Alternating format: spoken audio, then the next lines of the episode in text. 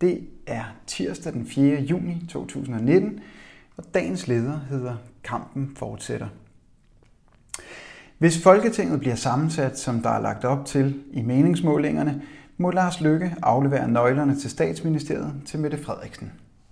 Det erklærede borgerlige Danmark står til et historisk valgnederlag. Spørgsmålet er imidlertid, i hvilket omfang danskerne vil få en ny politik. Erfaringerne fra Helle Thorning som statsminister var en regulær katastrofe. Løfterne forsvandt som varm luft, og man fortsatte ned af skråplanet, hvor den tidligere borgerlige regering slap. Retorikken i valgkampen er blevet stadig mere skinger, jo nærmere vi er kommet valgdagen, og det skyldes først og fremmest meningsmålingerne og ikke store politiske modsætninger imellem de store partier. Det er bemærkelsesværdigt, at ingen partier i valgkampen har forsøgt at gøre sig til talsmand for arbejderklassens interesser. I går offentliggjorde Socialdemokratiet et 10-punktsprogram, som understreger, at arbejderklassen intet vil få foræret af en socialdemokratisk ledt regering.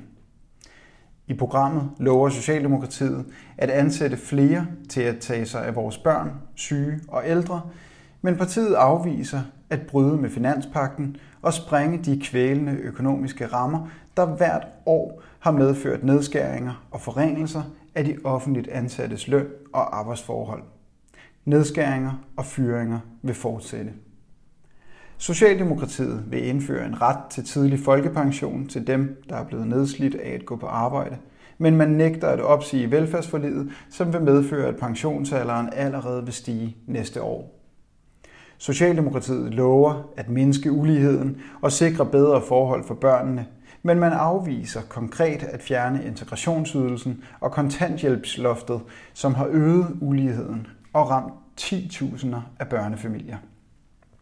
Socialdemokratiet afviser ligeledes at indføre minimumsnormeringer i daginstitutionerne, som både forældre og pædagoger kræver. Alle partier er under pres af den voksende klimabevægelse. Socialdemokratiet lover en bæredygtig klimapolitik, men afviser konkret at reducere udledningen af CO2 med minimum 70 procent frem mod 2030, sådan som klimabevægelsen anbefaler. Det bør også noteres, at en socialdemokratisk ledt regering vil fortsætte oprustningen og den krigeriske udenrigspolitik. Enhedslisten har fremført mange af den aktive fagbevægelses og NGO'ers krav i Folketinget. Derfor er en stemme på liste Ø det eneste alternativ på valgdagen. Om muligt som en personlig stemme på en unionsmodstander blandt enhedslistens kandidater. Vi har udsigt til en ny regering, men kampen for en ny politik fortsætter med uformindsket styrke efter de nye ministre er udnævnt.